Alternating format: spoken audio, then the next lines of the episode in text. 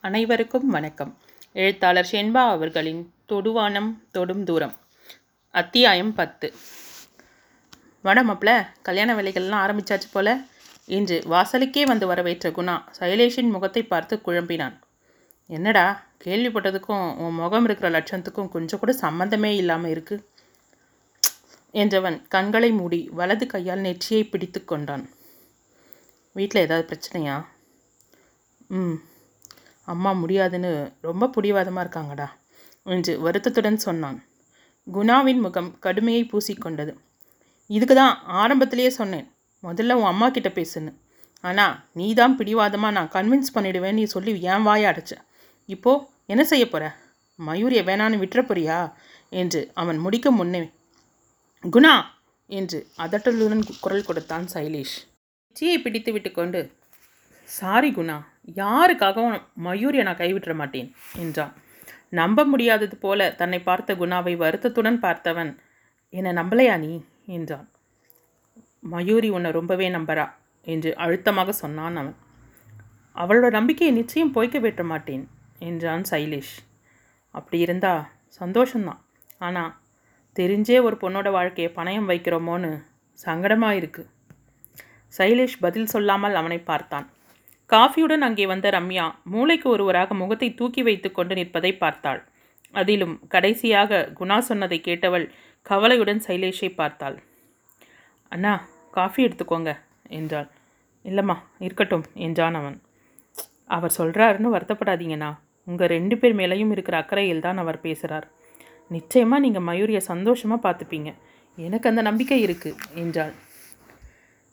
விரக்தியாக புன்னகைத்தவன் நேற்று வந்த உனக்கு என் மேலே இருக்கிற நம்பிக்கை கூட இவனுக்கு என் மேலே இல்லையேம்மா என்றான் வருத்தத்துடன்.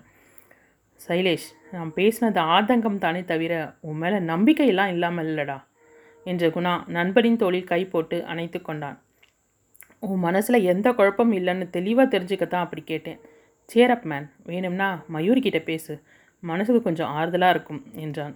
இல்லைடா இப்போ இருக்கிற மூட்டில் அவகிட்ட பேசக்கூட முடியாது என்றான் பதிலுக்கு. இப்போ தான் நீ பேசணும் என்றவன் சைலேஷின் மொபைலை எடுத்து மயூரியின் எண்ணெய் அழுத்திய பின்னர் ரிங் போகுது பேசு என்று சொல்லி மொபைலை கொடுத்துவிட்டு அறையிலிருந்து வெளியேறினான். மறுமுனையில் கேட்ட மயூரியின் குரலில் தனது கவலைகளை மறைக்க ஆரம்பித்தான் சைலேஷ். அத்தை இதெல்லாம் ஒரு விஷயமே இல்லை. இந்த அளவுக்கு யோசிக்க பரந்த மனசு வேணும். நியாயமா சைலேஷை நினச்சி நீங்கள் பெருமைப்படணும் என்ற மாப்பிள்ளையை உள்ளுக்குள் மண்டியை எரிச்சலை அடக்கி கொண்டு பார்த்தார் படிவு ஆஹாஹா! மச்சானுக்கு சப்போர்ட் ஆக்கும். உங்களுக்கு என்ன? நாளைக்கு யாராவது ஏதாவது சொன்னால் எங்கள் அம்மா அப்பா தானே தலை குனிஞ்சு நிற்கணும் நீங்களா கேட்குறவங்களுக்கு பதில் சொல்ல போகிறீங்க என்று ஆத்திரத்துடன் சொன்னாள் இனியா. நீ முதல்ல சும்மா இருக்கியா? அவங்க தான் வயசானவங்க. ஏதோ தெரியாமல் பேசுகிறாங்கன்னா நீயும் கூட சேர்ந்து ஏற்றி விடுற என்று அதட்டிய சரவணன். அத்தை நமக்கு பொண்ணு தான் முக்கியம். அவங்க பரம்பரை கதையெல்லாம் நமக்கு எதுக்கு? என்றான். சைலேஷ் ஊருக்கு போகிறதுக்கு முன்னாலேயே நம்ம வீட்டுக்கு வந்து எங்ககிட்ட எல்லா விஷயத்தையும் சொல்லிட்டாரு என்றான் சரவணன். அது எப்போ? எனக்கு தெரியாமல் எப்படி பேசுனீங்க? என்று நடுவில் புகுந்தாள் இனியா. ம் உங்கள் அண்ணன் வந்த அன்னைக்கு ஒரே தலைவலின்னு இழுத்து போத்திட்டு தூங்குறேன் பேர் வழின்னு ஃபோனில் உன் ஃப்ரெண்டு கூட அரட்டை அடிச்சிட்டு இருந்தியே. அப்போ என்றான் காட்டமாக. மாமா பிரச்சனை நம்ம வீட்டு பக்கத்துலேருந்து எதுவும் வராது. அம்மாவுக்கும் இதில் எந்த ஆட்சேபனையும் இல்லை. நம்ம வீட்டுக்கு வரப்போகிற பொண்ணை பற்றி நாம் எதுக்கு வெளியே இருக்கவங்களுக்கு சொல்லணும்? நாம் சொல்லாமல் யாருக்கு என்னென்னு தெரிய போகுது. அதோட ஊரில் இருக்கிறவங்களுக்கு ஆயிரம் வேலை இருக்குது நம்மளை பற்றி பேசவும் யோசிக்கவும்லாம் நேரம் கிடையாது என்றான் அவன். நல்லா சொல்லுங்கள் நீங்கள் சொன்னாலாவது புரியுதான்னு பார்க்கலாம். நான் பார்த்த வரைக்கும் மயூரி தங்கமான பொண்ணு என்றார் கேசவன். வடிவு அமைதியாக இருக்க பேரை பாரு மயூரியா மயூரி. விளக்கு மாத்துக்கு பட்டு குஞ்சம் என்று முணுமுணுத்தாள் இனியா. ஏன்? உனக்கு கூட தான் இனியான்னு பேர் வச்சுருக்காங்க. ரெண்டுத்துக்கும் கொஞ்சமாவது சம்மந்தம் இருக்கா? பட்டென திருப்பி கொடுத்தான் சரவணன். நானும் அம்மளும் ஒன்னா என்று ஆரம்பித்தவள். வீட்டிற்குள் நுழைந்த சைலேஷை கண்டதும் அப்படியே அடங்கினாள். மாமா என்று காலை கட்டிக்கொண்ட தங்கை தங்கை மகளை தூக்கி முத்தமிட்டவன் வாங்க சரவணன் எப்போ வந்தீங்க? என்று நலம் விசாரித்தான்.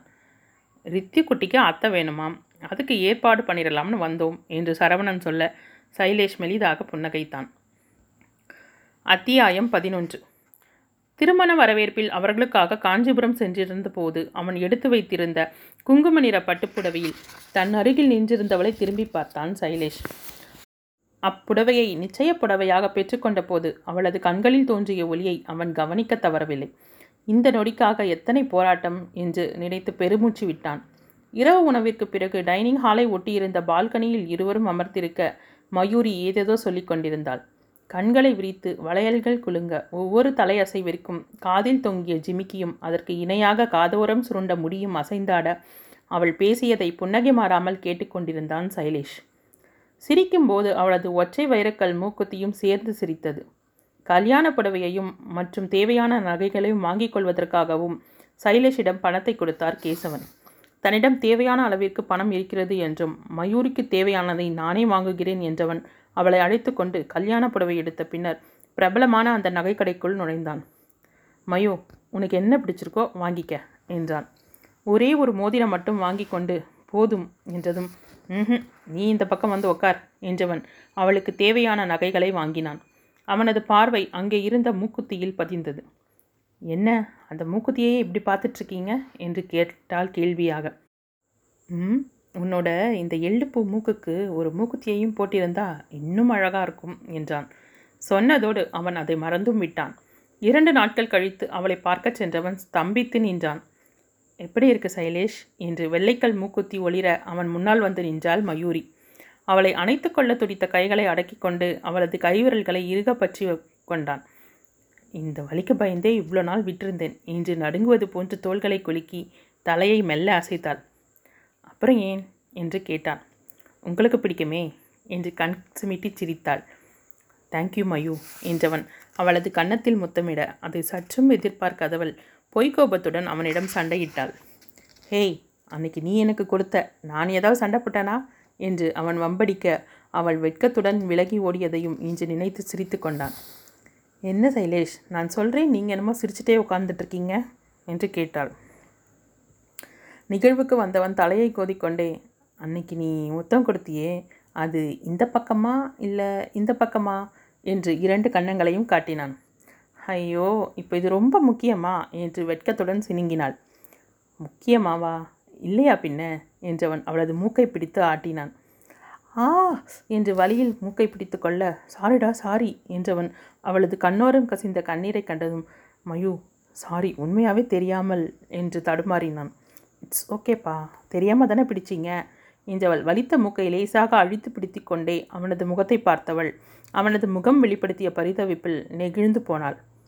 தன் வலியை முற்றிலுமாக விடுத்து ஐ லவ் யூ என்று அவன் கன்னத்தில் தன் இதழ்களை ஒற்றிவிட்டு அவன் மார்பில் சாய்ந்து கொண்டாள். I love you too Mayu என்றபடி அவளை இறுக அணைத்து கொண்டான். தங்களது சுற்றுப்புறத்தை மறந்து நின்றிருந்த இருவரும் சமையலறையில் கேட்ட சத்தத்தில் சட்டென்று விலகினர். வெட்கத்தில் மயூரியின் கன்னத்தில் செம்மை படர விலகியவளது கரம் பற்றி அருகில் இழுத்தவன் அவள் முகம் நோக்கி குனிந்தான். அவளது இமைகள் தானாக மூடிக்கொள்ள உடலில் சிறு நடுக்கம் மூடியது. புன்னகையுடன் குட் நைட் என்று அவளது காதருகில் கிசுகிசுத்து விட்டு அவளை விடுவிக்க ஓட்டமும் நடையுமாக கீழே ஓடினாள் அவள். அதிகாலை முகூர்த்தம் என்பதால் முக்கிய உறவினர்களும் நெருங்கிய நண்பர்களும் மட்டுமே மண்டபத்தில் குழுமியிருந்தனர். வந்ததில் இருந்தே மாப்பிள்ளையின் அன்னையும் தங்கையும் முகத்தை தூக்கி வைத்துக்கொண்டு எதிலும் பெரிதாக ஒட்டாமல் நடந்து கொண்டிருப்பதை பார்த்தார் செல்லம்மா. ரம்யாவிடம் மெல்ல விசாரித்து தெரிந்து கொண்டவருக்கு கவலையாக இருந்தது. ஆனாலும் சைலேஷ் எல்லாவற்றையும் சமாளித்து கொள்வான். மயூரிக்கு வராமல் பார்த்துக்கோங்க என்று சொல்லிவிட்டாள் ரம்யா. தூ தூக்கி வளர்த்த அவருக்கோ சங்கடமாக இருந்தது. ஏற்கனவே கை கட்டும் தொலைவில் எல்லாம் இருந்தும் எதற்குமே உரிமை கொண்டாட முடியாமல் இருப்பவளுக்கு இந்த திருமணம் வரமா இல்லை சாபமா என்று புரியவில்லை. கடவுளே நீதான் துணை இருக்கணும் என்று அவரால் வேண்டிக் கொள்ளவே முடிந்தது. ஒட்டியானத்தை கட்டிவிட்டபடி மயூரிமா உன் நல்ல மனசுக்கு ஏற்ற மாதிரி மாப்பிள்ளை அமைஞ்சிருக்கு. போகிற இடத்துல பக்குவமாக நடந்துக்கம்மா. உன் குணமே அதுதான். இருந்தாலும் மனுஷனுக்கு மனசும் குணமும் ஒரு நேரம் போல இருக்காதே என்றார் செல்லம்மா. கவலைப்படாதீங்கக்கா. நான் நீங்களெல்லாம் பார்த்து சந்தோஷப்படும் அளவுக்கு நடந்துக்குவேன் என்றவளது இமைகள் ஈரமானது. எங்கள் அம்மா இருந்து இப்படியெல்லாம் எனக்கு புத்திமதி சொல்லி அனுப்பி வச்சிருக்கணும். ஆனால் என்று அவளுக்கு சட்டென கண்ணீர் வழிந்தது.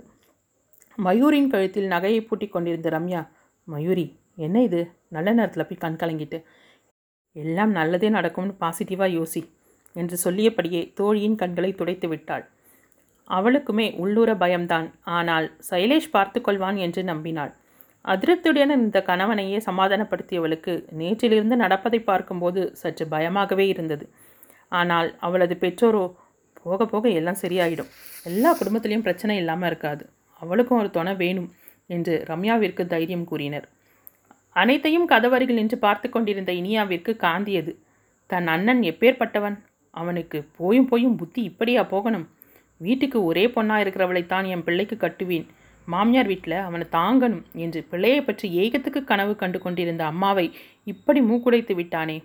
அப்படி என்னத்த பேரழகின்னு இவளை பிடிச்சானோ? என்று எண்ணியபடியே மயூரியை பார்த்து கொண்டிருந்தாள்.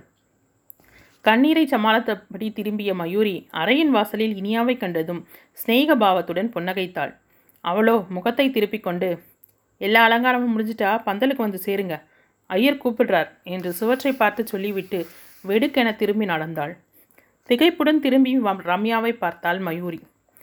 கிளம்பலாம்ப்பா என்று கேட்டபடி தனது முகத்தை பார்க்காத தோழியை கண்டதும் ஏதோ சரியில்லை என்று தோன்றியது அவளுக்கு.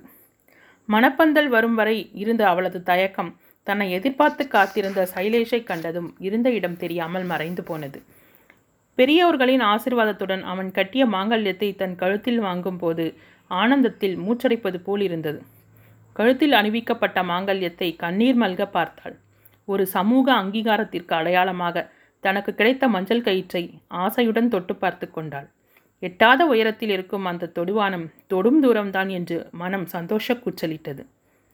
கிடைக்காது என்று நினைத்திருந்த வாழ்க்கையை இன்று கைகூட வைத்தவன் மீதிருந்த காதல் பன்மடங்காக பெருகியது. உணர்ச்சி பெருக்கில் ஆனந்த கண்ணீருடன் அவனை பார்த்து சிரித்தாள்.